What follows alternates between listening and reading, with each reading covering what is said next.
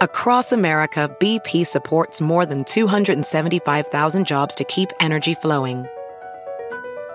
Jobs like building grid-scale solar energy in Ohio and producing gas with fewer operational emissions in Texas. It's and, not or. See what doing both means for energy nationwide at bp.com/investing in America. Everybody in your crew identifies as either Big Mac Burger, McNuggets, or McCrispy Sandwich. But you're the Filet-O-Fish Sandwich all day. That crispy fish, that savory tartar sauce, that melty cheese, that pillowy bun. Yeah, you get it.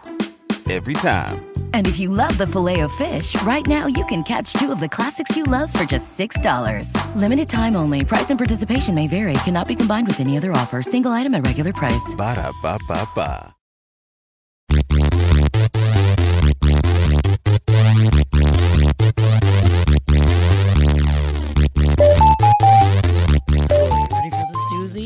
I like you the way you are when we're driving in your car and you're talking to me one-on-one, but you become somebody else for everyone else. You're watching your back like you can't relax. You try to be cool. You look like a fool to me.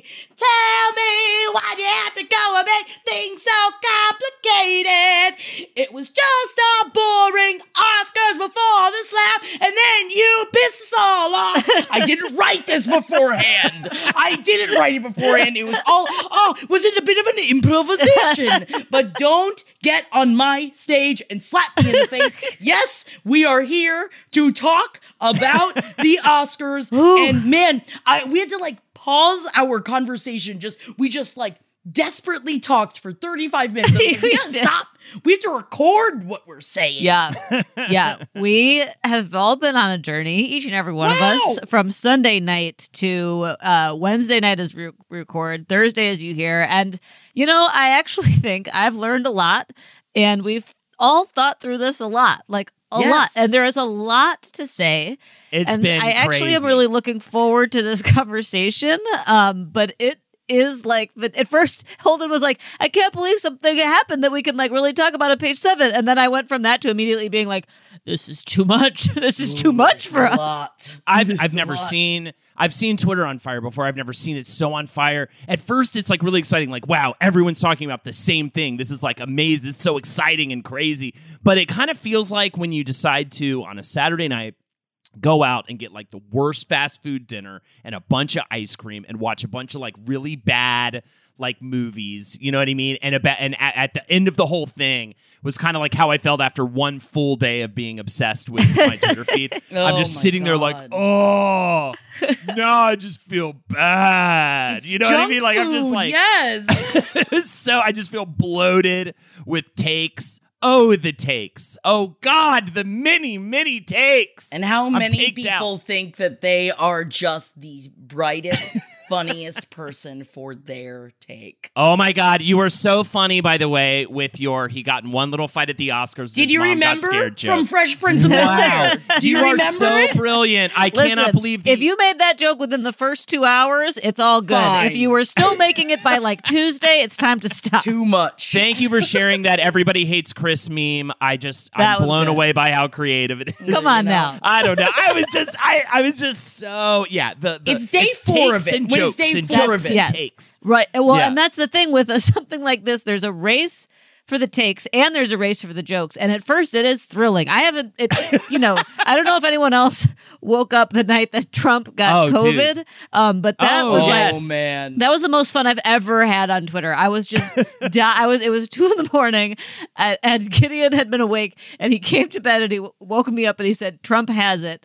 And I just was I was like the Katy Perry song. I was like, I'm wide awake. And I stayed up for the next like 2 to 3 hours. Desperately hoping he was going to die. Yes, just like waiting, like, watching the news. Yet? When is he going to die? Dude, on Monday, I didn't do the Wordle until like 7 p.m. Oh my God, Holden. Like, that's different now. I know. I was like, oh my God, I forgot to do the Wordle. You're still doing the Wordle? Are people still doing the Wordle? Some people are still doing the Wordle. It's a part of my like, It's a part of my practice. It's like every morning I get up, we make breakfast. I sit with Winnie and stare at my phone instead of, paying attention to my baby, and I do the Wordle. You know what I mean? And I talk to her about the Wordle, though. I'm like, oh, it's a weird one today.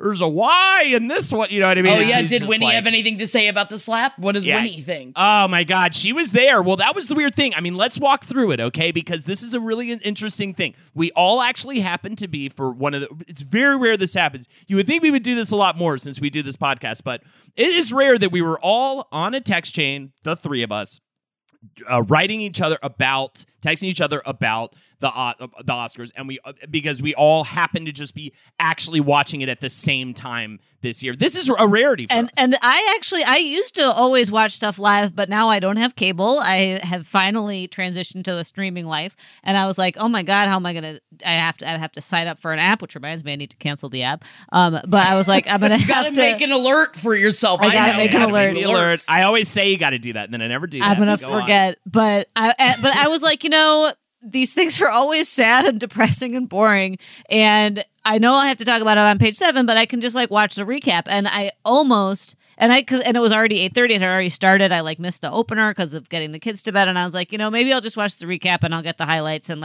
that's all I'll need. But then I ultimately was like, I always watch the Oscars. Let me sign up to allegedly pay the $70 a month for Hulu Live TV, and then I'll cancel it. And I did the same. But yeah, so I also have overpriced Hulu TV, and I keep forgetting to cancel it. So I literally only have it to watch an Oscars. Once every 3 months you need it. But so bad. So we were all watching it, and we were all watching it together and commenting. I don't even remember what we were texting about before, but we were like, oh, that CODA speech was nice. We were just... Oh, God, but how sad that CODA speech was when, oh, my God, and then he found out that his father got into the car accident and he's deaf and he's paralyzed from the neck down, so he could never speak to his father ever again. Yeah. One of the many moments that were absolutely overshadowed. To the point where Jackie sends us articles about other things that happened in the Oscars, and literally in every single article at some point they could not help themselves. They had to bring up the fucking slap. Yeah. Just to nail the fucking drive it home how much that overshadowed anything for anyone else that night, which is one of the really frustrating things about that moment. That's one of my biggest grievances is the upstaging element of it, that it upstaged, especially Quest Love. That documentary is fantastic, by the way. And check it out. I haven't seen CODA, but so from what I have read, it seems to be something where it is a pretty thoughtful portrayal of deaf culture that isn't hearing centered, that is actually deaf centered, and to have sign language interpreters on stage, and to have somebody give an acceptance speech all in sign language was really, really wonderful, and I think really valuable and really beautiful, and there was a lot of other meaningful things that could have been centered on Sunday night that were, and a lot of awkward bad comedy moments, and all the stuff that usually happens at the Oscars, like Kristen Stewart wearing shorts or the weird... Oh my God, my mom was so upset that Kristen Stewart was wearing shorts. How she goes, doesn't she know it's the Oscars? No, she shows up in her short pants. And I was like, my favorite is they always have to go after Florida. It's they do. My mom's running commentary for the Oscars was great. I love my... Because my mom watches all award ceremonies. She watches E! News Live every night. She watches Access Hollywood. So she, at times, knows more about celebrity gossip than I do. Yeah, you gotta get in on that knowledge. Great. I love getting my mom's feedback, but it was very funny. Kristen Stewart wearing shorts. She's nominated for an Oscar. She was on the worst dress list that you sent us, and I want to have a bone to pick with that. Great. She looked hot. If you got the legs to wear those shorts, wear the shorts. With the heels, two words like Mamma Mia. Yes, great please. Especially if you thought Timothée Chalamet's was best. Just real quick, talk about Timothée. Because I thought it was so funny when Ed Larson saw that Timothée didn't have a shirt. He goes, does he not have a shirt on? And was so upset. And I made a joke to Henry that I was like, oh, it's not very Paul Atreides of him. And Henry's like, actually, it's very Paul Atreides of him. And I said, what does that Kisak Haderach mean? Oops, I lost my shirt in spice language. And he said, he needs to be covered in the deep set or he will have a fatal loss of moisture. And that's where he lost me. All right. That's the end of my Dune commentary with my brother. Did you slap him at that point? No, he was so upset because he was on a plane and he's like, the one fucking time I don't watch the Oscars. I know, right? For so many people, and so many people like sat this one out, at least up until that point, because apparently it did get a huge ratings boost, for better or for worse. Yeah. I think we might see some more incidences. I mean, I guess let's just go ahead and say it. Anything that resorts to violence, you are immediately in the wrong. No matter what it is, no matter how it happens, that if you start the violence, you are wrong. And I know that there are, I'm sure, caveats to this that you can definitely tell me. But in this instance, matter what. At the Oscars, he brought it to violence.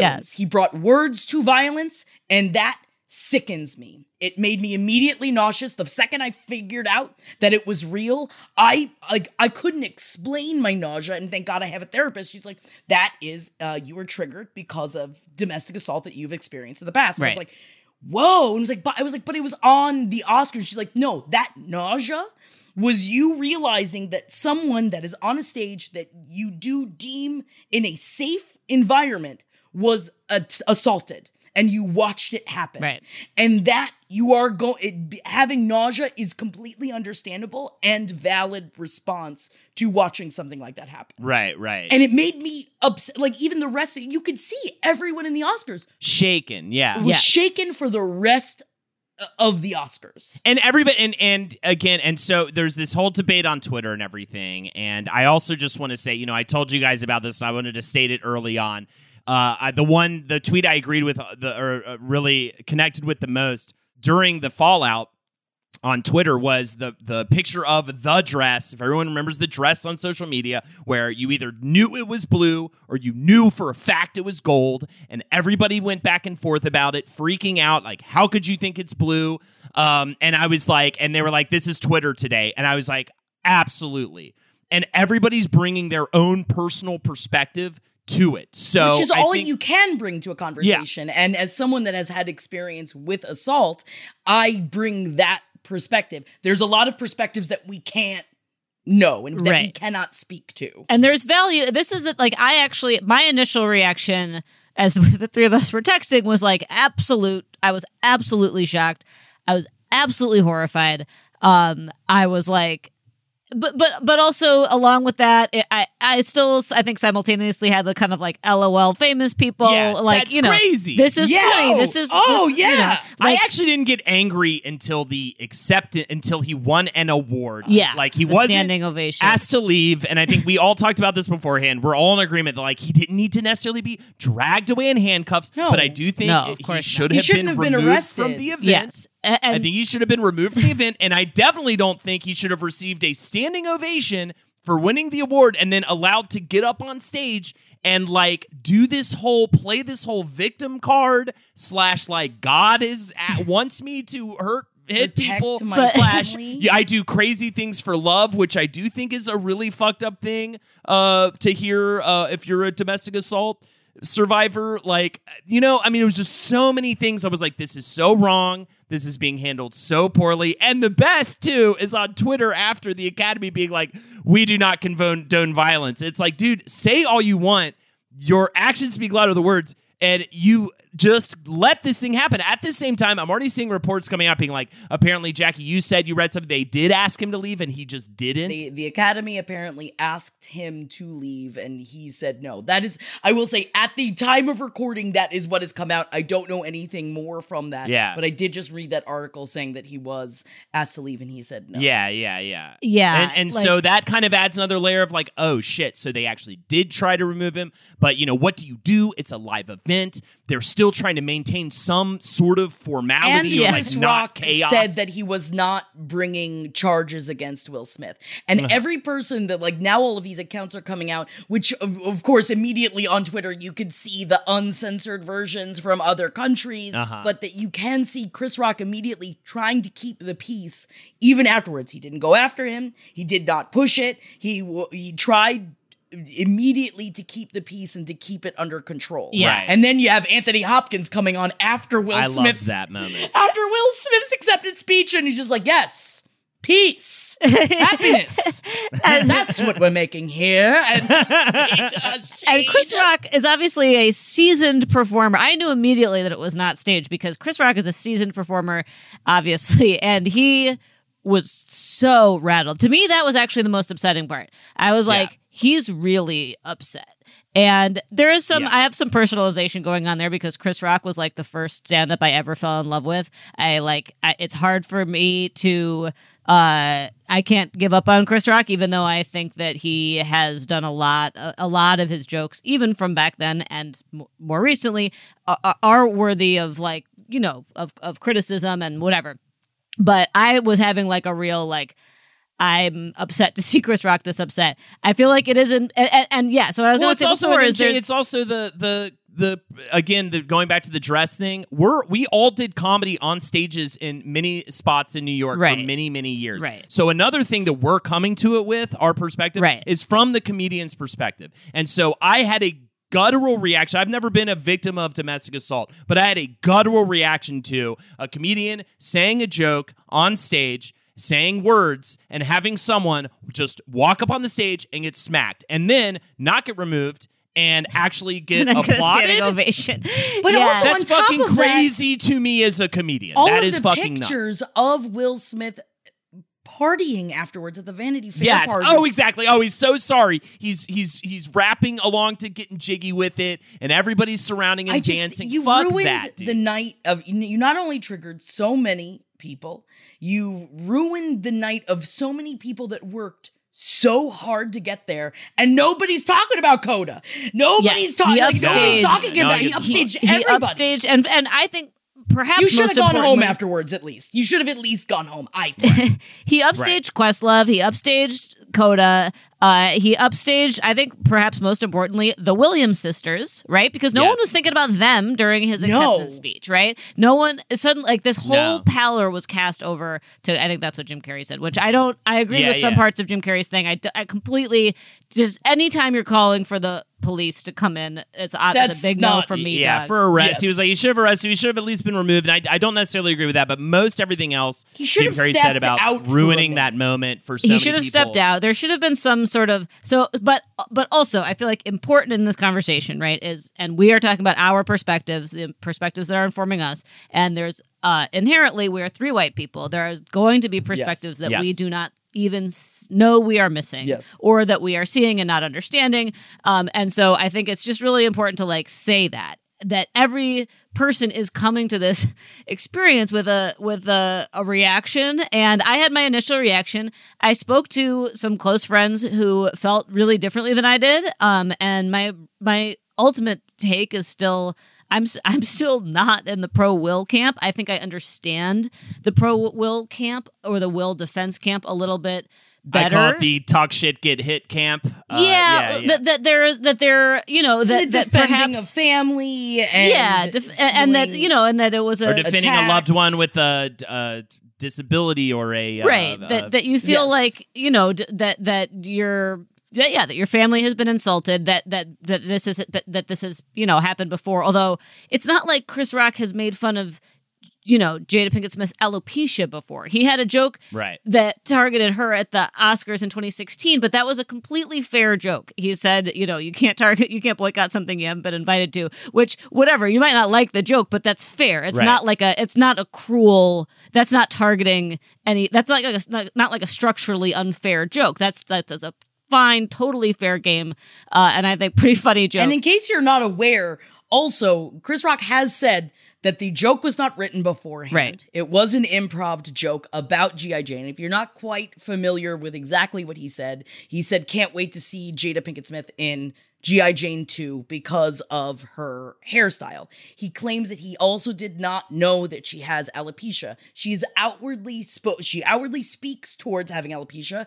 I watched the Red Table Talks. I know this. I know that Willow also ended up shaving her head in solidarity, and that there was a moment between, and I'm pretty sure, if I remember correctly, her mother did as well. But it's been a part of the conversation. So a lot of people online, they're saying, how dare he not know that? Right. Which I cannot speak for Chris Rock, but to make, like, I will nightmare. Say, I can speak for myself. I didn't know that. It's pretty easy not to know everything about every celebrity, right? It is. We're a pop culture podcast where we've talked about Red Table Talks several times. I never knew that. I definitely thought, personally, that was a fashion choice she was making. Because she looks hot as shit. And yeah, because she looks really good. She looks incredible. But also, the flip side of that, right, is that Chris Rock, I think a lot of people are saying he especially should have known better, right? Because he made a documentary called Good Hair about Black women's hair, about how scrutinized it is. And in the documentary, it features somebody with alopecia. But again, if he didn't know, then he didn't know he was making a joke at her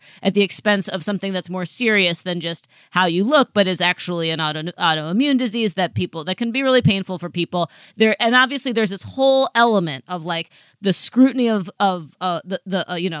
Black women's hair, the intersections of racism and misogyny about Black women in general, about their hair specifically. So that, again, is an important element to this that the three of us are not going to speak on because it is not something that we have the perspective or authority to speak on, but it is part of, I think, some of the strong reactions that people were having. Very much so acknowledged, too. Why did Chris Rock do this? He should have known better.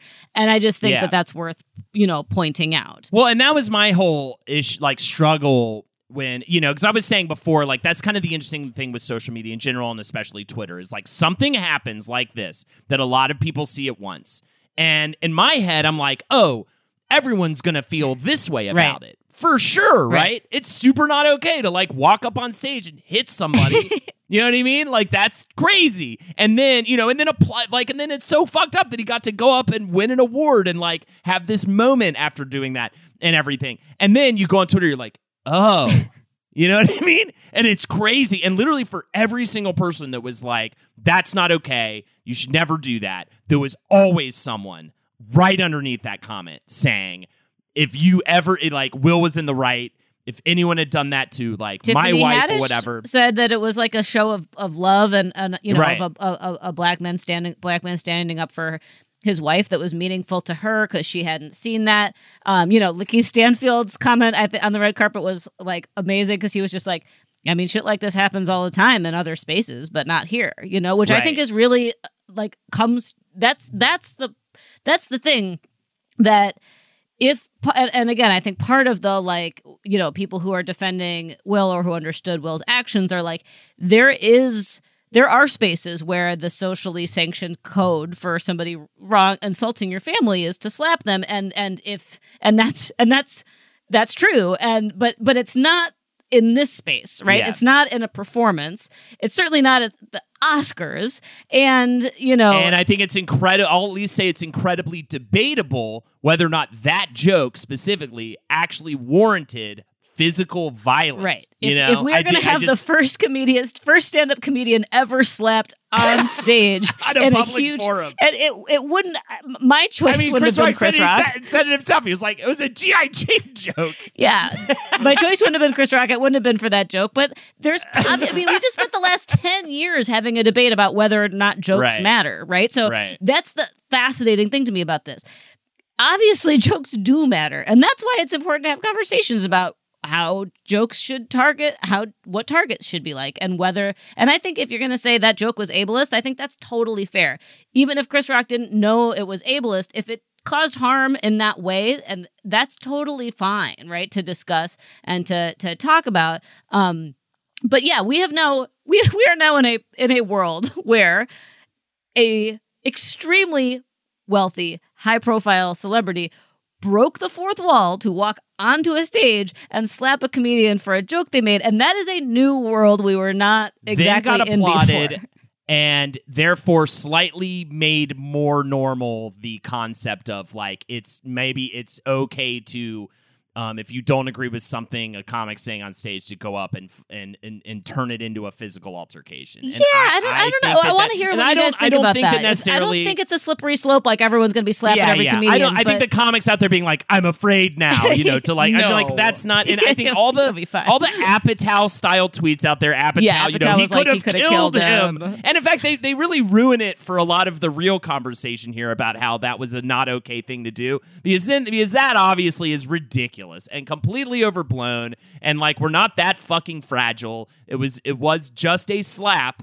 Like, I'm not going to sit here and be like, he could have murdered him. Also, like, just in that sense. But it was a fucking slap. Yeah. And it was completely fucked up. And even Will Smith, I think you can tell in his acceptance speech, while he's fumbling through literally every line a domestic assault perpetrator would say to someone after having done, I did it for love. Yeah. God is asking me to, like, that was the cult version. God's asking me to fucking hit somebody in this moment. You know, this, that, and the other. I mean, I just think that is all like completely disgusting and like complete, you know, and totally more the pinpoint on what's fucked up. And I want to just say, I think a ton of people out there, especially being like Team Will, watched the joke and the slap and did not watch the rest, and only heard about it after, because who the fuck was watching the Oscars in 2022 anyways? I mean, we've been talking about how much people hate celebrities these days and think that these sorts of things are just big, like, gross,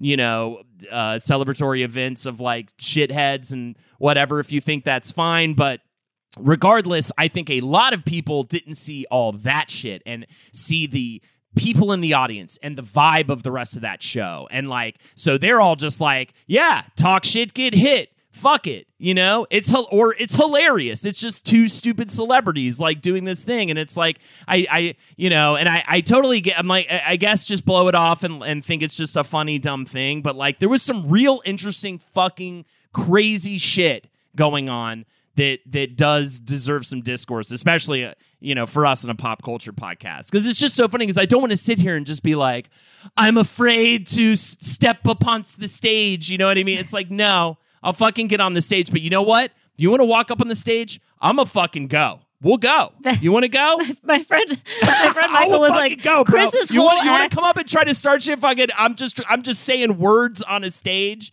and you want to come up here? All right, unless I'm fucking... talk about how great Mein Kampf is. I think I have a right to defend myself, and I will not just try to keep the peace. You know what I mean? It's crazy. My friend Michael was like, Chris's whole like thing is about how much he was beat up as a kid. Like he should have run when he saw the look in Will Smith's eyes, and I can't stop laughing about that, because. Like, imagine how weirdly escalatory it would have been if you ran. Like, if Will Smith walked up on stage and Chris Rock just turned around and ran, how funny would that have been? Everybody definitely would have thought that was everybody did kind of think it was a bit, you know what I mean? Yeah, everyone definitely would have just thought it was a bit. But if Chris Rock was like, he's gonna hit me. But definitely if he ran off the stage and be like, wow, what a funny bit. That would have been so... I mean, he was so shocked. And that's the crazy. By the way, if you are at all in the camp that it was staged and it was fake, you are out of your mind. You need. It was all for ratings. And you know what? I will say, at first, I thought it was for ratings for like half a second. Right. Until I saw how Chris Rock reacted afterwards. Right. I think that was also part of your survival technique. I think that's a lot of people's. Hey, when I was robbed at gunpoint, not to like compare to a much more crazy thing, I thought the whole thing was fake. I was just like, this can't be real. That's a toy gun. This isn't real. You know what I mean? I mean, I think that's part of just being like, because it's, I think if you've ever been on stage and had like a really fucked up, crazy encounter with a random person in the audience in your life. You brought it up the other day when you were talking about the guy that came on stage when I was doing a monologue, and what had he done right before he like stopped our whole set was that he was trying to rip my bra off when I was on stage in a bra and underwear doing a monologue. Right. And like, so it's like, there's also that comes in. Yeah. You were like, probably triggered from that too. Oh, yeah. For sure. Yeah. Yeah. Just from all of doing comedy in New York and dealing with crazy shit. Across America, BP supports more than 275,000 jobs to keep energy flowing. Jobs like building grid-scale solar energy in Ohio and producing gas with fewer operational emissions in Texas. It's and, not or. See what doing both means for energy nationwide at bp.com/investing in America. Everybody in your crew identifies as either Big Mac Burger, McNuggets, or McCrispy Sandwich. But you're the Filet-O-Fish Sandwich all day. That crispy fish, that savory tartar sauce, that melty cheese, that pillowy bun. Yeah, you get it.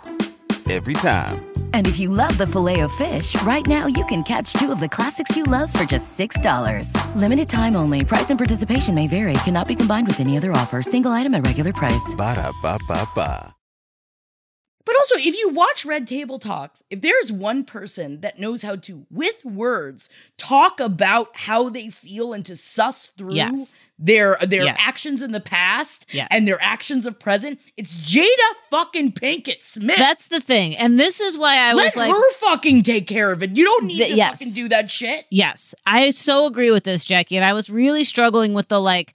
You know, you should defend your loved ones, which I, of course, like if someone's, you know, if, you know, I think that it is completely understandable that people identified with like with the people, you know, like what Tiffany Haddish said, or the people who identified with like I, you know, one of my friends, you know, whose partner has a disability was like, if somebody tried to humiliate my partner in front of a huge audience, like I would also want to hit them, you know? So like, I understand that perspective too. You would want to, but would you do it? Right. There is also the difference of like, yes, I think anyone in Will Smith's situation of like, man, I should have just hit him. Yeah. How many times have you said that about a situation? But what stops you from doing it? Yes. And I know that we are obviously condoning violence here. I also think, again, in the like one of my friends was like, he could have hit him at an after party, you know, like something not on stage. Or talk to him. Or talk to him. Of course, talk to him would be better. Or even if he really wanted to, it still would have caused a big scene, just said the thing he said from his seat. Yeah, yelled at him. In the comfort of his seat after he fucking walked on stage, did that and walked. Yes, or used his he didn't know he was going to win, but you could use your acceptance speech to be like, you know, whatever. But I, Jackie, what you said is, I think, the most important thing. How did Jada feel, and what did Jada want? Let's not be all. I found it to be super gross, toxic masculinity defending my family shit. I know that not everybody felt that way, but I thought, does she actually want this? Yeah, sometimes you do want, of course you always want your loved ones to stand up for you.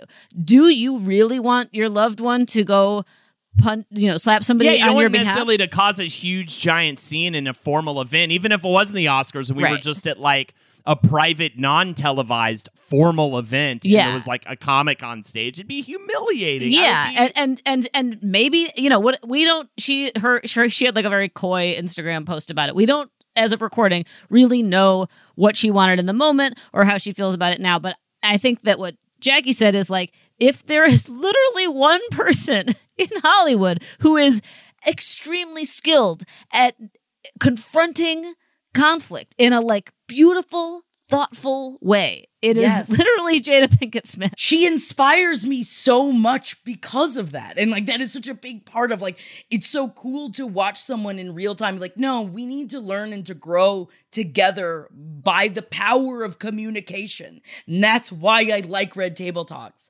And this is the opposite of that. That it undoes so much. And the fact of like, I said this to you guys before we started recording of like, if my partner did that and I had kids, I'd be like, I don't want you, even if they were grown, I don't want you around my kids for a while. I need space. I need to go figure out how I feel about the situation. Or you need to go and you need to specifically address this in therapy. You know what I mean? I will say too, you know, I think people shared on the roundtable page. There was an incident back in college. We were doing Murder Fist. I got into a bit of an argument in backstage during a show with John, my buddy from Murder Fist, and it led to me hitting him on the back. And you know, people were like, "Yo, we just see what Old's going to say about this," and all this kind of stuff. It was like sort of a meme they created, and it was, you know, honestly, like we laughed about it on that podcast or whatever, and we had quickly made amends. Obviously, worked together for years after that. But that said, that is a moment in my life that I think back on even 20 years later and shudder about. And like when I saw the meme pop up, I was like, "Oh, fuck, man," because that is a moment that I'm glad we were able to move past it and continue to work together still even today, but it was not cool. And I knew that wasn't cool. And I knew it wasn't cool the second I did it. You know what I mean? And so, you know, I don't know. I just want to throw that out there that, like, yeah, I mean, I'm still, you know, I'm still in therapy specifically. I started doing therapy to work on anger shit. You know what I mean? Because it's just not fucking cool, man. And that wasn't on stage at a formal event to a person who literally just made like one offhanded. I mean, you know, whatever. I'm not like trying to like walk it back, but still, it's just even a thing I did for a millisecond when I was 20 is something that still fucks with me. You know what I mean? So I just don't. I don't see it. But, and that's actually a really good point. I don't see how it's okay. You know what I mean? Like I just don't see that. It's a good point. Like I, you know, like. When we talk about violence, I think that it actually is important to also talk about how violence hurts the person who does it. And I think that's like especially if, you know, if you're not like a serially violent person, like, you know, that in that moment when you slapped John, like it's something that hurt, that, you know, it doesn't absolve you of responsibility, like, but it hurt you too. I was like, too. The sketch group's over. Yeah. I'm over. I ruined a friendship. Right. One of my best friendships I've made in college. I like literally all of that went through my head the second it happened. And then the funniest part, we had to go on stage, John in an adult diaper, and had to be a rapping baby. And I was his cocaine-fueled record executive. And we're professionals. Back in the and we day. Got through it. And we went through the whole sketch. And it was, I wish I had video of that, because we had literally just like had a friendship ending moment. And then had to go on stage and be a rap baby, Lon, the rapping baby. I'm sure there was nothing problematic about any of the lines in that sketch. You know? I'm sure that completely holds up. In every way. No, I'm just glad that we have a safe space here, that we can be able to talk from our separate perspectives about how we feel about this. And again, like MJ, you said so beautifully before, of that there's a lot of this we can't speak towards. Yeah. And I we are completely 100% acknowledge that. And I apologize if I was getting too real over here, to confession corner. No, it's fine. I think people want to hear, you know, I mean, this is such a crazy thing that happened. I think for 2 seconds it was like, wow, this is going to be like, that's great to talk about. And then literally the next day I was like, I don't even know if I want to talk. Like, this is so crazy. No, and this stuff happened. We didn't even talk about the hashtag Oscars fan favorite, which were all of those interstitial segments. I guess Zack Snyder has diehard crazy army of fans. Like, what's wrong with you people? Why are you Zack Snyder people? You know, it was pretty good. I enjoyed it. The Snyder cut I thought was a decent make good on a really fucked up bad original version, but like, you're a diehard Snyder. No, I think that it seems a bunch. So if you were wondering about those interstitials in the Oscars of like random movies that were being played and random like it was essentially a Twitter-based poll where people could choose their own Oscar fan favorites. So what happened? Of course, it was incoherent. It was a bunch of trolls that went on and got exactly what they wanted to play during the Oscars. Which, you know what? Good on them. Yeah, that's fun. Breaking the speed barrier or whatever, and then again, Zack Snyder's Army of the Dead, which I've never even heard of. That Johnny Depp movie, the Minimata, which I've never seen. I was like, what the hell is that? And I immediately looked it up. My thing I was going to talk about was just like, how many years now? Okay, we got through the Me Too thing. We're past the "I Saw Your Boobs" song. At the Oscars, but how many more years? Slap him. Just kidding. How many more years? But there are more slappable moments than that at the Oscars. When do we get to the part where we stop objectifying everybody? Because of course, in this one, you also have Regina? Who is Regina Hall? Yeah, that was also weird. Paraded a bunch of the guys up on stage, literally groped. Who was the next presenter in front of everybody? It was like the most awkward. Like, hey, why don't we just like not do this? Like, I don't know when are they going to stop thinking that will also be funny? Women doing it to men. Yeah, it's just like, and I don't care. It's not like a big deal to me. I just think it's hilarious. The double standards, the hypocrisy, and like all of it. It also just like. I don't know, the whole thing, and the awkward thing with Kirsten Dunst making her stand up at the Seafield thing, and I know that I'm sure she was in on it from the beginning, but it was just fucking so awkward and weird. I just don't get it. How would you do comedy after that? Like, honestly, I just only felt so bad. Like, that Amy Schumer, Kirsten Dunst scene fell hard flat. But can you imagine going back after that happened, being like, okay, we got to do that bit we came up with. Who gives a shit? We just got to get this show done. We got to get this fucking show done. Schumer had a funny line when she was like, I was getting the Spider-Man costume off. Did I miss anything? Like, that was funny, you know? Like, that was funny. But yeah, she was even, Amy Schumer even said, like, I just can't, I'm still in shock and stunned and sad and proud of myself and my co-host, but yeah, waiting for this sickening feeling to go away from what we all witnessed. And I think that's a pretty decent sum up too of like the vibe, in the room, right. You know, of what that did to that room of people who were there to celebrate great achievements. You want to go and sit there. I mean, it was hilarious. You sent us one of the articles you said this was so hilarious. Now I'm looking out for it. Everyone wants to be like celebrities. I hate them. They're so dumb, right, crazy.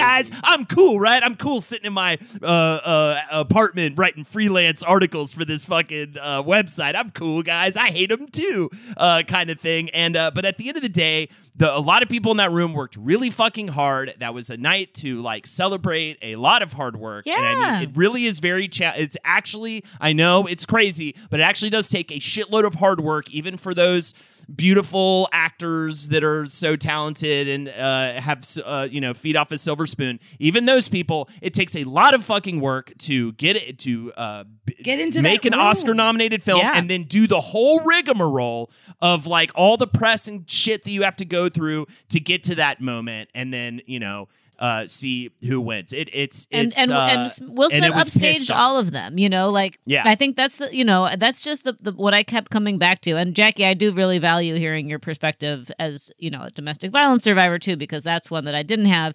And that like the kind of visceral, immediate reaction that a lot of people, I think I felt weird. Like I felt like I was being over dramatic when like I got so nauseous. And then when it wasn't until I talked about it in therapy that I was like, oh, and people are trying to play. Yeah, that makes total sense. Makes sense. People are trying to play that down too, but it's again, you're talking about it now. It's not like you went and had your like, this is about me tweet or whatever. And people are trying to shit. I also didn't tell anyone at the time. Because I was like, this is, you're just okay. Cool out. You're high. And I whatever. Yeah. Also wanted to say like throw up my appreciation for Chris Rock again, where I appreciated that Wanda Sykes came out and said right after it happened, Chris. It was talking to Wanda Sykes, and she said that Chris Rock apologized to her. And she's like, why are you apologizing to me? Right. And he was like, it was supposed to be your night. You and Amy and Regina were doing such a great job. I'm so sorry. This is what this is going to be about now. I'm so interested to hear. Appreciate that. Yeah. More from him. He's got a gig in Boston, I think, this weekend. All of his shows are sold out. I will say, what? If they're, don't worry about that. At least he's going to. He's going to go clean the fuck up, man. He handled it. Oh, yeah. I think he handled it not only from a performance perspective. He handled it very artfully. I think from a, like you said, Holden. I think from a de-escalation perspective, he handled. It artfully. He could have escalated it, and he didn't. He said, and when Will said stop, he said, "I'm going to." You know, like that was a very real moment. He was like, "I'm going to stop." Yeah, like, yeah. And you know, he got slapped, and it must have hurt, and he just kept going. You know, it wasn't. I mean, it wasn't like he got punched with a closed fist. He got slapped, but it would be very jarring, dude, and very scary. It doesn't matter. He's 37 years old. Yeah, I've been cold cocked. I've been punched in the face out of nowhere by some crazy guy in New York. It's just, you know, it's not like he broke anything, but I was just, it's shocking. It's shocking. You know, it's stunning. And I was just on my way to work. I wasn't on stage trying to like do, you know, comedy in front of fucking millions of people. You know what I mean? It's just like unbelievable. I mean, who knows I couldn't fathom how I would have handled that. Not as professionally as him, I don't think. Yeah, I would have burst into tears. I would have gotten on the floor and burst into tears. Yeah, I would have been in a little ball crying. And Will Smith's tears, you know, I think that he was obviously feeling a lot of emotions. I don't know. Obviously he reacted out of anger, and I think that what how bad he fucked. Yeah, I think that he knew he had made a huge mistake. He spent so long. He spent years and years trying to get to that moment. Yeah, man, you upstaged yourself. 15 minutes before He fucked it up. You ruined it. You upstaged yourself. Your entire career has been building towards this moment, and you upstaged yourself, and you knew it in that moment, but he was still, I think, too mad to apologize to Chris Rock. He apologized to a million other people. Or to, God knows, I mean, what was being said between the publicist and him, and between the take. There's that picture of his publicist speaking to him, like, during the commercial break. Yeah. I mean, God knows. I mean, there's so much damage control, so Lord knows they might have even been like, don't apologize. Don't do it yet. We have to, you know what I mean? And yeah, so right. Also thinking of legally, and I could only imagine we've got to get Gideon on here of like what he was allowed to say, even though we all fucking saw it happen. Right. And also, and all the people being like, yeah, Team Will, talk shit, get hit, yada, yada, yada. Like, his ass said the next day in a big, well, his publicist technically probably, but said in a big post on his Insta the next day, huge apology, violence is never the answer. And I didn't see anybody fucking retweeting that or commenting on that, all those people who were defending walking up on stage and assaulting someone for saying 5 words or whatever it was towards his wife. Like, I don't know. That also kind of always bothers me. Everyone wants to just like stick with the one thing, and they don't. No one wants to like look at all the shit that happened at the show after that moment or anything, any reaction. Doesn't him apologizing and saying violence is never the answer totally negate any of the arguments that it was like a justified, that like it was okay, or you know what I mean? And Chris Rock, I believe, also issued a statement apologizing as well. For the whole thing, so you know it's also you know acknowledged. And Richard Williams issued a statement that was like, "Don't come." That was the other thing. Yeah, Jackie, give us that. Yeah, the Richard Williams, who is the the father of the Williams sisters, who Will Smith was playing in King Richard, openly was like, "I do not condone violence," because like even in his acceptance speech, he was like, he compared himself to Richard Williams, like, see, I'm just protecting my family. Yeah, see, this is what we do. And Richard Williams is like, I don't condone violence. I do not condone violence. Yeah, that's not what I do. Unless it is something out of self-defense. Yeah. And that is, that is a part of the movie as well. And I do appreciate that he openly said, like, don't compare yourself to me. Yeah. Yeah. That's pretty awkward to make a huge career-altering mistake and then go up and be like, this is just like what this guy did that I edited about. So I said this to you guys, and now I'm realizing it's because I was trying to find something else right after this was happening.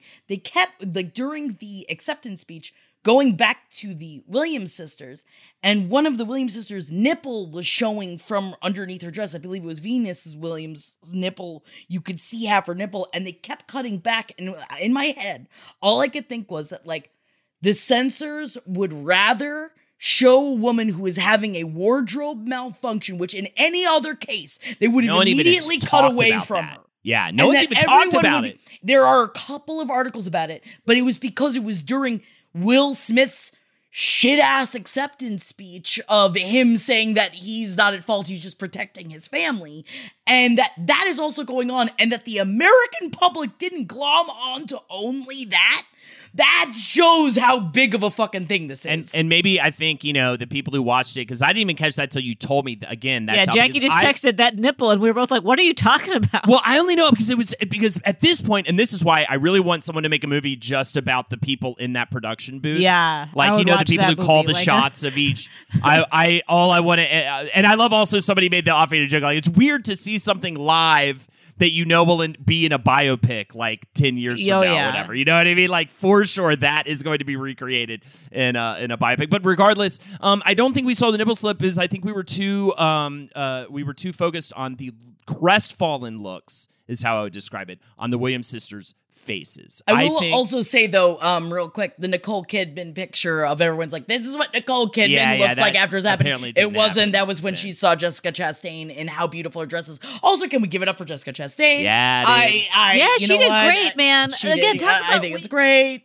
Ariana DeBose, like, fucking congratulations. Like, there's so many people, and I know that, like, we don't need to do that. They don't give a fuck about our existence, but there's just so many people that deserve, like, this was such a monumentous night fuck you, Will Smith, for taking that away from them. I think that that sucks the most. Speaking of pictures being misleading, too, there's this picture going around by fucking morons sharing this picture, trying to reveal that the whole thing was staged by the way their postures were and the way... Apparently, even that picture was digitally doctored and altered. Of course it was. You fucking moron. You get out. I'm done. Everyone, moratorium on conspiracy theories.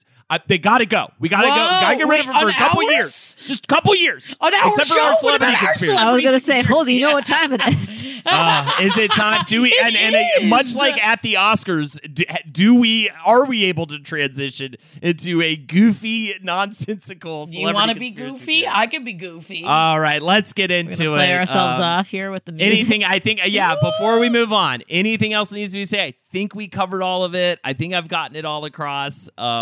It's also fucking... just a ridiculous moment, and hopefully we just move on. And Twitter's stupid, and like, you know what I mean. And I didn't like what Billie Eilish was wearing. I was like what she was wearing. It was a horrible dress, and I don't know shit about fashion, but that was awful. And I agree. You know what? And you know I love Billie Eilish. You know when we're gonna have confession corner over here. I think that Billie Eilish's James Bond song was very similar to Adele's James Bond song. I'm fucking saying it. I am saying it. I need to get it off my chest. So funny. It's just the whole thing. And also Jada Pinkett Smith's dress, the green dress, has been on just as many worst dress lists as What the fuck? That dress I don't understand. She looks fucking amazing.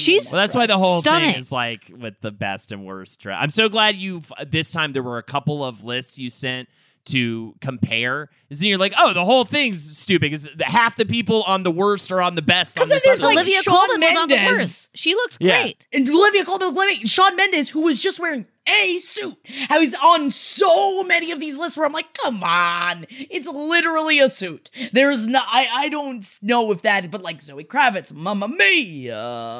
Also, I think, I wonder if a lot more people are going to be watching the Grammys, which are this weekend, I believe. I know I'm going to have one. I don't know if I can handle it with you. I don't know if I can do it. A week ago about whether there would be violence at the Grammys because of Kanye. Oh, no. And we were like, there's never violence at award shows. Did we do it? I think we might have conscious, and the fact that we were all watching and texting about it at once, it does feel like it was sort of some kind of magical effect we have. Yeah, I think we summoned this to happen. It was something we didn't want, but somehow we summoned it. Can we summon, like, watching a consensually sold sex tape between Penelope Cruz and Javier Bardem? Is there any way that we could get some sort of OnlyFans between the two of them? Because that was the joke that Chris Rock made right before the Will Smith one. And I look at the two of them, I'm like, Mamma Mia. Woo, woo, get in my bed. You make me come. You know what I mean? I'm ready for fun. I'm ready for frivolity, Holden. Don't you see? With the share. Do you believe it? Chris Rock's body double? No. Oh, now I've heard everything. Everything. This one comes, don't worry too, if you want more Oscar stuff, I've got some Oscar blinds coming your way in a little bit. All right, this one comes in from Haley, who wrote, "Hi Holden, Jackie, and MJ. We all know and love to hate Chris Rock, not just because of his terrible politics and music, but because he's a phony with a wealthy background who acts like he's a working class everyman." I will say, I did before his weird, like that weird song he put out more recently and his like boomer shit he's been doing. I did love how he like made venues sell beer at cheaper prices and sell tickets at cheaper prices so that his audience, who he knew was not necessarily like again, we're not 100% behind all of Chris Rock's ideals and beliefs, but I will say. Kid Rock. Doesn't mean, did I say, Kid Rock? No. Wait, did you say Chris Rock? You said Chris Rock. I said Chris Rock. Kid Rock's body double. Oh, we need to do this all over again I was thinking immediately something. I was like, body double? What do you mean? Okay, let's start it over. Let's sing the song. Hit me with the share. Do you believe it? Kid Rock's body double? This one comes in from Haley, who wrote, "Hi, Holden, Jackie, and MJ. We all know and love to hate Kid Rock, not just because of his terrible politics and music, but because he's a phony with a wealthy background who acts like he's a working-class everyman." Indeed. But we got to get on the cruise! And I will also shout out, outside of his like weird boomer shit that he's doing, especially lately, and yeah, the politics. I did love how he made tickets more affordable for his fans and stuff like that, and forced venues to sell beer at cheaper prices because he knows his audience. But yeah, and the cruise sounds fun. But either way, but there's something even worse that Kid Rock is hiding. And it's not just whatever happened when Tucker Carlson visited his Cadillac Pussy VIP room. Does Kid Rock... I don't even know what that is, by the way. That sounds like so gross. Does Kid Rock not even party? Is his most likable quality that he sucks, but he might be fun to drink with? A lie? I love this theory, by the way. Yeah, this is good, because that is his only redeemable quality, that maybe he'd be fun at a party, although obviously not, because he's fucking... pig. But I recently found a comment on an Ask Reddit thread about the worst celebrity encounters, and there were several very specific Kid Rock stories.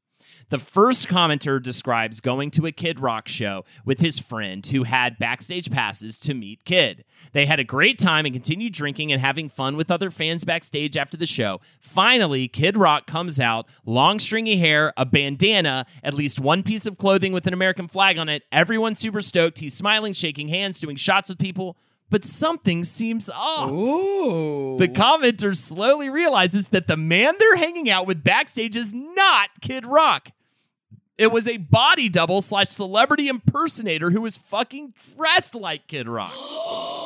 Then another person chimed in and said almost the exact same thing happened to them. They won a radio contest to party with Kid Rock, showed up at a hotel bar with the other winners, where they proceeded to get tipsy before Kid arrived. And surprise, the person who showed up was again a body double who looked like Kid Rock and partied with them all night. So basically, Kid Rock has at least one impersonator that he hires to hang out with his fans, who I assume are drunk and usually none the wiser, all to keep up his fun-loving party guy persona, while he probably just has a cup of tea and goes to sleep in his hotel room. But I guess it's like his new song says, ain't nobody gonna tell him how to live. Oh my God. Right? Hopefully this wasn't too long, that you guys get as much of a kick out of this as I did. Love you so much, and please, people, never go to the Cadillac Pussy VIP room, Haley. I love the idea that, like, there's so many, you know, there's always the rumor of, like, this person hired an impersonator to, like, perform for the, like, do a gig for them, do like work for them. So the idea that someone's hiring an impersonator to party in their stead is the funniest fucking thing. I think it's kind of a great idea, honestly. That's the thing. It sucks because it's Kid Rock, but I do gotta say I support it for the partier. That would be a fun job.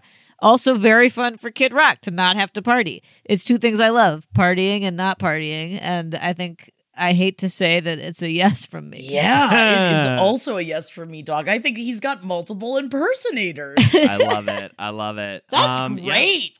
Yeah, for sure. I hate that I'm so aligned with something that Kid Rock is doing, because I do think it's kind of a great idea. That's the only thing and we also will give it up to him for. He always kind of has, like, big and sunglasses on and, like, the bandana. I mean, it's just so easy to... you know, pull it off, I feel like. It's so easy to... that could be anybody. Yeah, he looks like every regular at a dive bar in, like, the South, pretty much. Yeah. I mean, there's at least one guy that looks exactly like him at the bar, so you could probably hire one at any town you're in. It's probably not even the same guy. Especially where people still want to watch Kid Rock perform. Yeah. And I do feel that it's like, I'm only saying this because beneath my hometown is where the Kid Rock cruise leaves from, so I know Kid Rock territory. Get that Uncle Cracker on board, and I tell you what, everybody's dancing. I believe. Hell yeah. Well, just in case you forgot, a man was slapped. Oh, God, Holden. We have to move on from the slap and get to the list. Oh! Who's on the list? Jackie! Gotta have that list. Is it about people who've been slapped? Listen, honestly, other people it's nothing to do with it. It does have to do with bizarre details of celebrity deaths. I was trying to pivot away from what I knew we were going to talk about for the rest of this. From the 70s. Yeah, yeah. Actually, the real reason why I chose this list specifically is because Henry was just in Memphis and they went to Elvis's house. And reading this, Henry and I were actually talking about this, so I thought it was Cosma that I read this list. Elvis's colon. One thing they don't tell you about partying like a rock star is that all those drugs make you super constipated.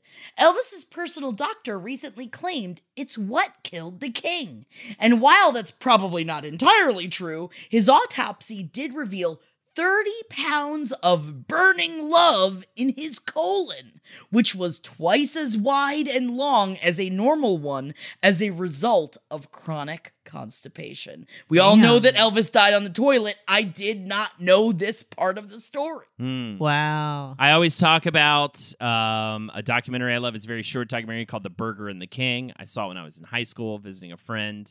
And we had dinner, and the parents had some friends over, and we all sat around and just, it's a documentary. I never knew how insane his eating habits were. Oh, they were crazy. Those banana peanut butter sandwiches, like his housekeeper, I think it's footage of her, like, or his cook or whatever. She showed how she did it. She would literally melt like 4 entire sticks of butter in the pan. It's too much butter. Then like put the bread in. This is coming from an Italian woman from Queens of like, I know how to make things rich. I know how to make things delicious, but 4 sticks of butter is too much for one sandwich. Right. One thing that I do know. He just ate like a fucking psycho, but his body was like, you know, he wasn't shitting it out.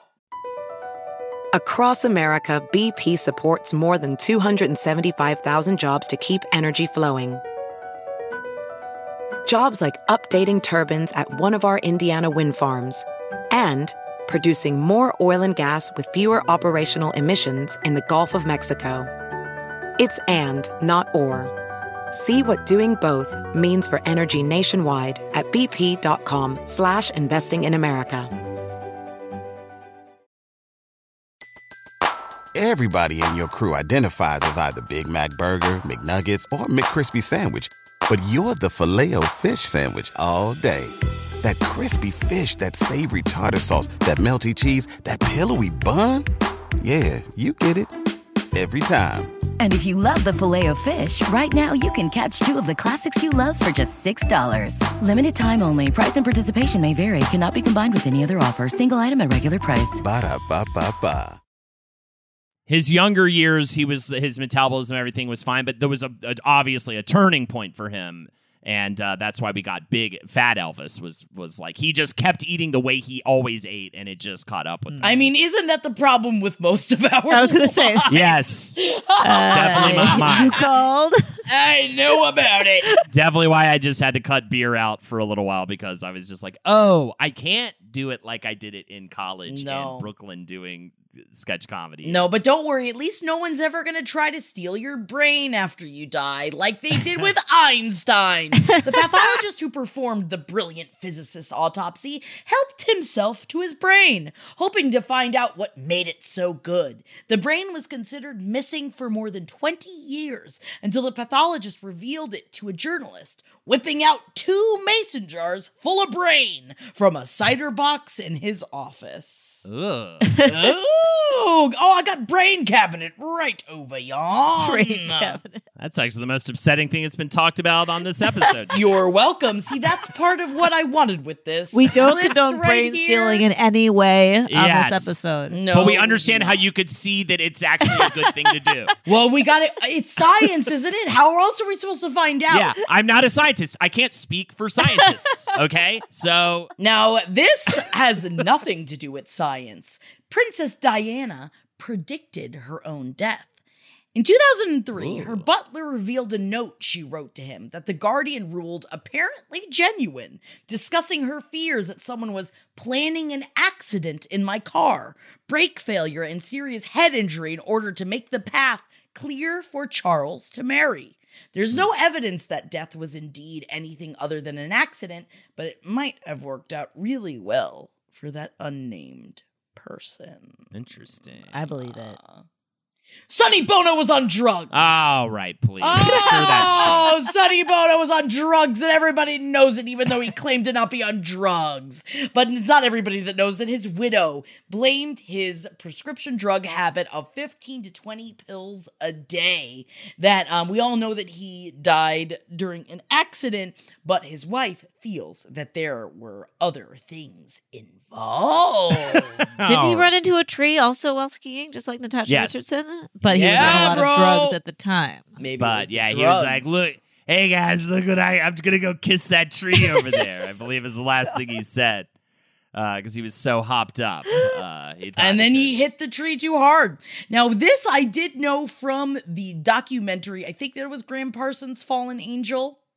So fucking cool. Oh my God. The story of Gram Parsons' death is and I love Gram Parsons. He's an old, like Flying Burrito Brothers, old school country musician. Gram Parsons, the singer's manager, claims he wanted to be cremated and his ashes scattered a Joshua tree, but his family instead planned a traditional burial in Louisiana.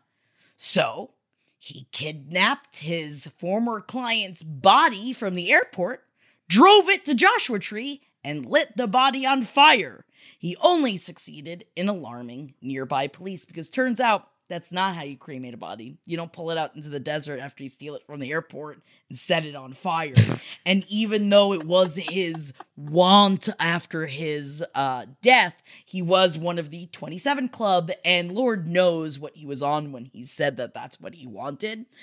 Here at page 7, we don't condone the stealing of a corpse from an airport. Can I say that? I think we can. We don't condone brain stealing, corpse stealing, or slapping. Those are three things. We can't speak for corpses, okay? That's one thing we just can't do, but I'm pretty sure.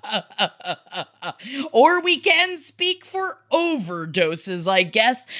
This is not my own words, a thwarted threesome killed Janis Joplin. Speaking of the 27 Club, to be clear, it's almost impossible to murder someone with your sexual choices, but it's true that the night before she died, Joplin had planned a threesome with her fiancé and ex-girlfriend, and they both bailed on her. She got bored and sad, bought some heroin, and overdosed, allegedly. The ex thinks she got too high and hit her head.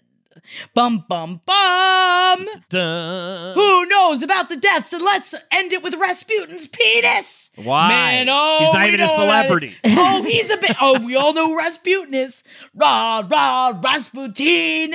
According to legend, the Mad Monk's impressive unit was either cut off by his killers or stolen from the morgue by an old flame. Somehow, a group of Russian women living in Paris believed the sacred dong had made its way to them, and they worshipped whatever it was they had until his daughter supposedly showed up to reclaim it. You know what? I'm like, where's my daddy's dick? You got my daddy's dick? You got my daddy's dick? Eventually, the proprietors aren't saying how. It completed its trip around the continent and ended up back in Russia at the Museum of Russian Erotica, where it remains on display. That is my list. Wow. Fantastic. How do you feel about a penis? Blind. I think I'm blind. You feel blind? You can't see him? No. Now it can't happen because we didn't. It's like the rest of the Oscars. Oh, we can't see him. I think I'm going blind. Items. Oh, we can't see him. All right, Oscar blinds. You know what? It's kind of like a compliment sandwich of Oscar blinds. It's two positive blinds with one negative blind in the middle of people's behavior at the Oscars. Ooh, so here we go. Fun. Here's the first one. I like two kind blinds. How kindness blinds. That's very nice. Two kind blinds. I think we need a little, we got to bring in a little. Two kind blinds. Two kind blinds. Yeah. We've got to bring in a little positivity, right, to the Oscars and everything. So here we go. First one, this permanent A-list country singer who has also acted and had an affair or two during her first marriage, well, that's not very kind, was passing out big tips to anyone who helped her last night. The more she made use of the bar, the more generous she became. Reba? Reba. I was just saying before everything went to shit at the Oscars how whenever Reba performs, I'm just like, okay. I don't feel strongly one way or the other. Yeah, I like her a lot. I love her aura. I love her presence. Yeah. And I love hearing this, that she was like handing out tips. The bigger they were, the drunker she got. I love it. That speaks after my heart. I know that this really not necessarily is about Reba, but have you watched Barb and Star Go to the Vista Del Mar? No, one of my favorite comedies of recent years. I think it's incredible. I can't recommend it to you enough. It's so funny. MJ. And Reba only has a small part in it, but I think that, like, honestly, if you're having like a really bad day, put on Barb and Star Go to the Vista Del Mar, and it's so good. I've watched it, I think, at this point 4 or 5 times. Okay. And what new movie can I actually say that about? It's like Anchorman style in the sense of it's totally innocuous and ridiculous. Just two friends just trying to go on vacation, but female driven, so like less gross in certain ways too. It's great. It's, you know what I mean? So like, yeah, it's so good. I have no negative feelings about Reba McEntire. It's all positive. I just like, it's not, she's not somebody where I'm like, yes, I got to hear Reba sing. I'm just like, oh, Reba. Oh yeah, Reba's nice. Honestly, right. I kind of have her in the same category as Dolly Parton. For me, really? Of like, I hold Dolly Parton up a little higher, though. Of course, because Dolly Parton is the people's everything, the people's champ. But Reba McEntire is great. Consistently she's awesome. Great. Yeah. All right, here we go. The negative one. Prepare to be angry. No, got slapped. Yeah, a man was slapped in the middle of the war. No, of course who did it? The one said that, I'm not reading a blind word, said that Will Smith had been drinking that night and that he will soon be going to quote-unquote rehab. I was going to mention that, but then I didn't because I was like, oh, maybe he famously doesn't drink or something. I couldn't remember. Also, everyone knows that the Oscars, they like barely give you anything. So even if he did, he would have to bring his own. Well, apparently he might be headed towards, in the blind it said quote-unquote rehab because it'll be like Scientology's like rehab, not rehab, so... but regardless, here we go. It's not about him or that. At the magazine party, this foreign-born A-list comic actress treated all the help like crap. She is really turning into a not nice person. Well, obviously, it's Vanity Fair. It's Vanity Fair Oscar party, and we hate her in a movie as a big old fat cat. Is it Rebel Wilson? Yeah. Jenny Annie fucking Dots! Oh, Jenny Annie Dots. Oh, you're going to lose the weight. Now you're going to be a bitch? I'm sorry. I shouldn't say those things, but remember where you came from. I should correct myself. I made a mistake. I thought I had 2 kindness blinds. I only had the one about Reba. This is a negativity pancake. The butter was on top was the kind one. Oh, that was the kind butter. Okay, two pancake. Like, we feel good about Reba. We do not feel good about Rebel Wilson. Well, no, we certainly don't like Jenny Annie Dots. That's for sure. This one makes a lot of sense to me, but at the same time, I wish it wasn't true just because I like some stuff that a lot of stuff this actor's done, especially more recently. The meme actor was his usual jerk self last night and barely paid attention to anyone who couldn't do him a favor. He just was scrolling nonstop through a dating app. He's fancy. At the Oscars. Timothée Chalamet? Dating app. Yes. Really? Well, I love all I had to say was he's fancy. He's in his prime. Go on the app. He wasn't like, I know he's in a movie that won a bunch of awards, but like, he's a kid. He's in a movie that like won the most awards of the night, but... Yeah, Dune's really good.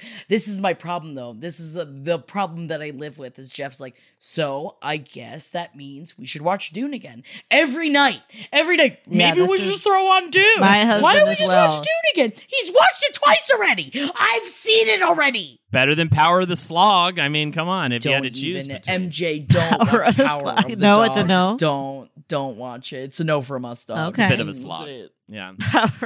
Great. I would say, we said it on Talking TV. Great acting, like great performances. The writing was just...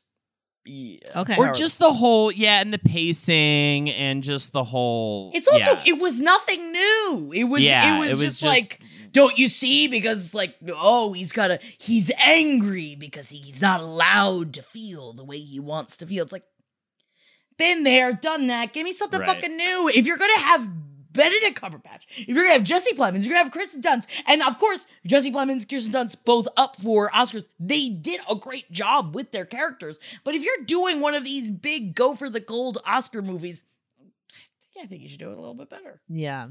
Well, we didn't even talk about the Sam Elliott. We talking about nothing else. like the rest of the world, just like the even our own podcast was overshadowed. Anything we could have spoken about. You upstaged us, Will.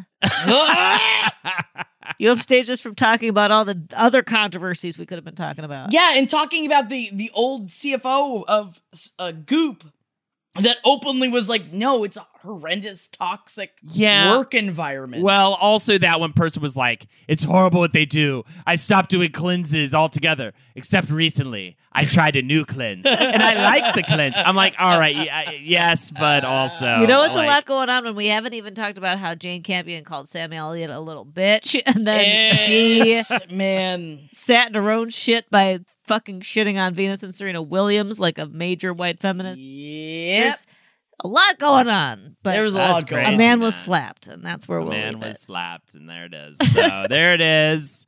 And I can see again. And Timothée, I'm coming for you, dude. I gotta teach you some etiquette. Oh, no, man. Let Timothée be. Kiss. Yes, I'll kiss him, but I'll also teach him etiquette. Kiss him.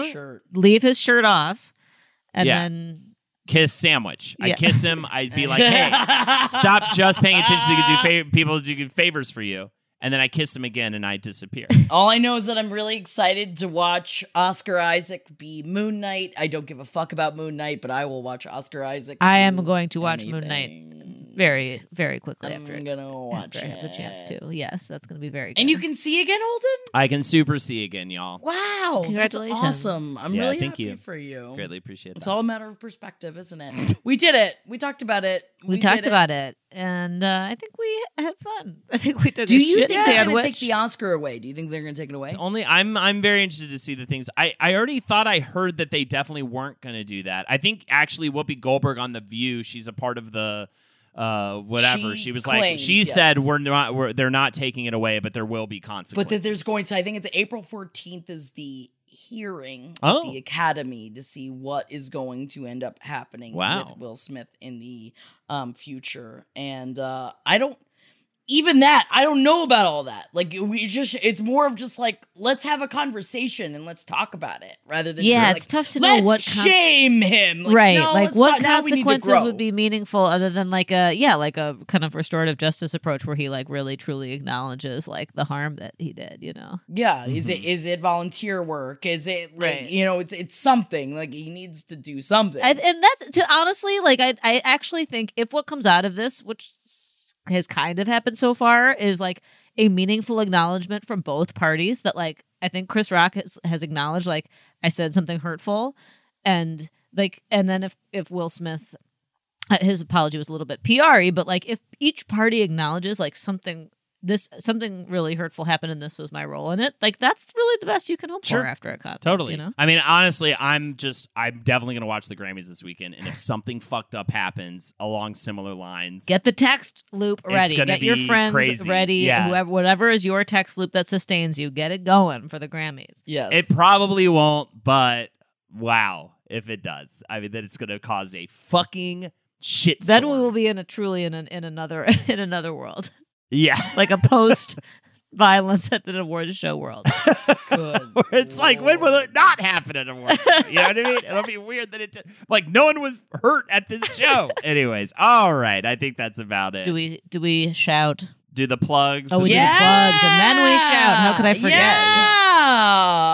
Thank you guys so much for joining us and for stewing in our juices for a while. My name is Jackie Zabrowski. You can follow me on Instagram at JackThatWorm. You can also find whatever weird shit I'm doing over on the TikTok over on Page7LPN, because I'm left to my own devices and I am making content, and you can come hang out with me on Tuesdays and Sundays over on twitch.tv/OhNoIt'sJackie. We talk about sex, we try to fuck daddies, and it's the best, and you should come hang out. Hell yeah, check me out, twitch.tv/HoldenatorsHo, Monday, Tuesday, Friday streams. Just come join us Friday especially. Jackie and I, we will be screaming some more. I'm sure we'll be fucking Maybe we won't. Maybe we won't have to talk about it, but I'm sure it'll come up. So there you go. You can join us for more discourse. It'll come up. It'll, especially as we drink more and more and more. Oh, yes. That's at 6 p.m. ET. Twitch.tv/Holdenator. So, and yeah, patreon.com/page7podcast, page7podcast@gmail.com, page7podcast@gmail.com. Please send me your conspiracies. Please send me your blinds. I'm always checking them every single week, and I really love that you guys do that. So yeah, keep them coming. All right. MJ? My name's MJ, and I'm MJKLCat on Instagram. Love you guys. Let's sing the song. Shout. Shout, let it all out. These are the emails that you wrote in about. Come on, slap. Gonna read them to you. Come on. Ahoy, hoy. Thank you guys so much for sending in your shoutouts to page7podcast@gmail.com. Oh, yeah, yeah, it makes my week. I love you guys so much. I read absolutely everything that you send in, unless obviously it's labeled conspiracy or blind items. I don't look at them, but remember to put it in the subject line so that I don't look at it. I don't want to know. But what I do want to know is how much y'all love each other. And I want you guys to know how much I love our community. We're starting off. Thank you so much, Riza Ann, for writing in. They say, I'm writing to you because in a few days, March 28th, I have been with my boyfriend Jasper for 2 years. And yes, we met during the pandemic because who didn't need tender love and during uncertainty? He introduced me to Round Table of Gentlemen, and now I sit here and listen to Page 7 because you guys are exactly what I need during my not-so-fun job. He is the reason why I came to know Last Podcast Network, and now I can't get enough of it. Jasper has been my rock, and I can't help but brag, but he's just the best thing that could happen to me. Oh, I'm so happy for you guys. Even more so, I just finished listening to episode 442 of Page 7, and let's just say nothing solidifies the romance more than laying gaseous clouds with the person you love. Although I am allowed to make a face, but internally, I embrace it. So this one is for you, baby. I made it with my own hands. Thank you, everyone on Page 7 for keeping me company and giving me laughs while I work and being fucking cool. I love you guys and Jasper. Happy 2 years and many more to come, baby. Oh, I love you guys. Thank you guys so much for writing in about your love. And I know that making an assumption makes an ass out of me and me, and then it's an ass Mimi, but I think that this is Shelby Webbs, and I just want to say I love you so much. Shelby Webbs is a part of our amazing Twitch community, as well as the Jack Pack Rise Up. Shelby says, listening to Jackie read Twilight and joining the Twitch community has easily been one of the best things to happen the last few years. Oh, I love you guys too. The last couple of years have been fucking whack, but I'm back on track. Fuck yeah, baby, better than ever and happy to be living life with my mini humans, partner, cats, and handsome dog. We've struggled with a lot of hard things, but it's made us more resilient, and honestly, having 3 kids was a very fun nightmare. Anyways, it's my 27th birthday, April 6th. Aries, babies, where y'all at? And I'm determined to make 27 the best year of my life so far. My kids are really starting to develop an actual personality. My partner and I are communicating better than ever, and I have the greatest group of online and in real life friends, and I'm so happy to be a part of this world at all. Thanks, I love y'all, and we love you too, Shelby. Thank you so much for writing in.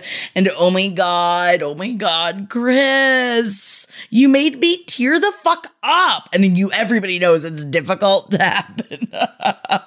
Kelsey, this is a happy birthday shout out from your beloved, but I want you to know you got yourself a keeper. This old Yentl gives her blessing. Chris, your love for Kelsey seeps through your words, and it makes my heart sing. Chris says, Kelsey is a caring, beautiful, extremely loving, and stupidly hilarious personality. I moved into her tiny bachelor apartment in March 2020 after only a year of dating each other, and through all the trials and errors of the pandemic, which Kels likes to call the pandemi Lovato, we have miraculously made it through with our love for each other growing stronger every day. Kelsey turns 29 on April 4th, and while she was excited to have a birthday where she could once again gather with some of her friends, Kels has a really tight group of girlfriends affectionately referred to as the gaggle. It's a gaggle waggle. Please say, Kelsey, that you call it the gaggle waggle when you guys go out on the town. But Chris said, I just got the bad news that I was in close contact with someone who has tested positive for COVID. We both quickly agreed that it would now be irresponsible to have a house party, even a week after a potential exposure. The pandemic is not over, people. I know it will be a small birthday celebration again this year for Kelsey, but I also know that we will make the most of it and that we'll have a great time because we'll be together. Stop! Lastly, to Kelsey, I want to close off by saying, I mean, Chris, you've got a lot more faith in me than I do. And I will always love you. Ooh, that goes out to you, Kelsey, from Chris. Happy birthday, babe. Look at these. It's an Aries party. We're all invited. Oh, and I love this. Last but not least, I want to say thank you so much, Leela, for writing in. This is such a beautiful way to end the show today. And I just want to say thank you, especially with what happened at the fucking Oscars. I just want to say thank you for writing this in. Leela says, I would like to shout out any listener, myself included, who is working through relationship issues of any kind, romantic or not, right now. After ending an incredibly unhealthy long-distance friend/hookup relationship with a much older man I met as a teen, I befriended a guy who has been a rock in the sea of world fucked upness that we sailed into in March 2020. When I visited him recently, there was an incident, a secret he accidentally revealed.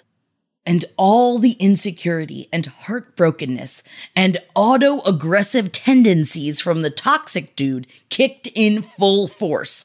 My new friend is understanding and kind, but even though we talked through it and it went picture book well, the mental equivalent of a fractured bone happened with that interaction between us.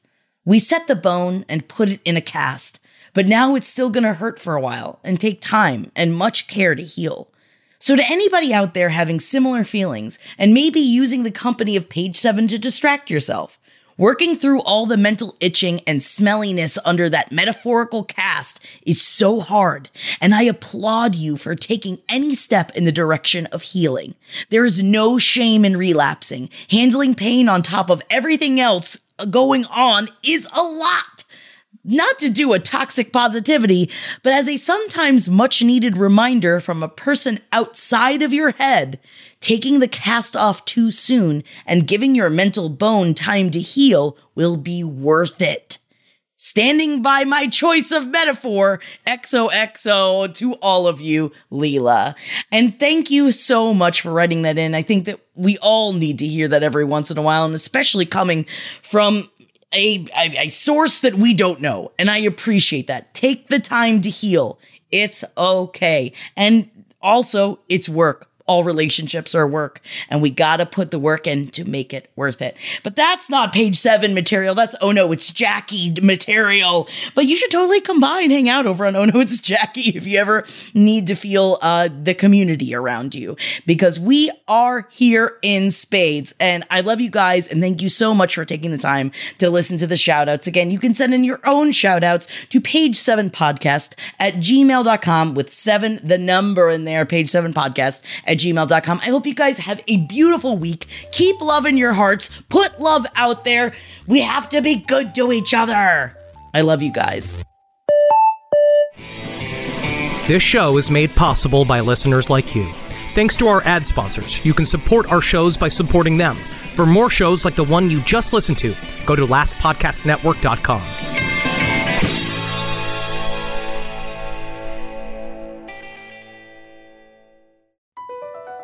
BP added more than $70 billion to the U.S. economy in 2022 by making investments from coast to coast.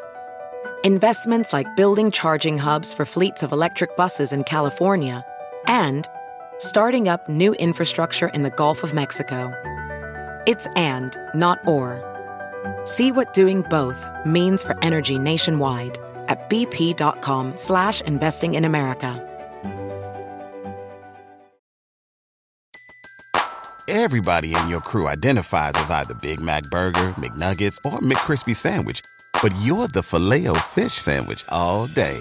That crispy fish, that savory tartar sauce, that melty cheese, that pillowy bun. Yeah, you get it. Every time. And if you love the Filet-O-Fish, right now you can catch two of the classics you love for just $6. Limited time only. Price and participation may vary. Cannot be combined with any other offer. Single item at regular price. Ba-da-ba-ba-ba.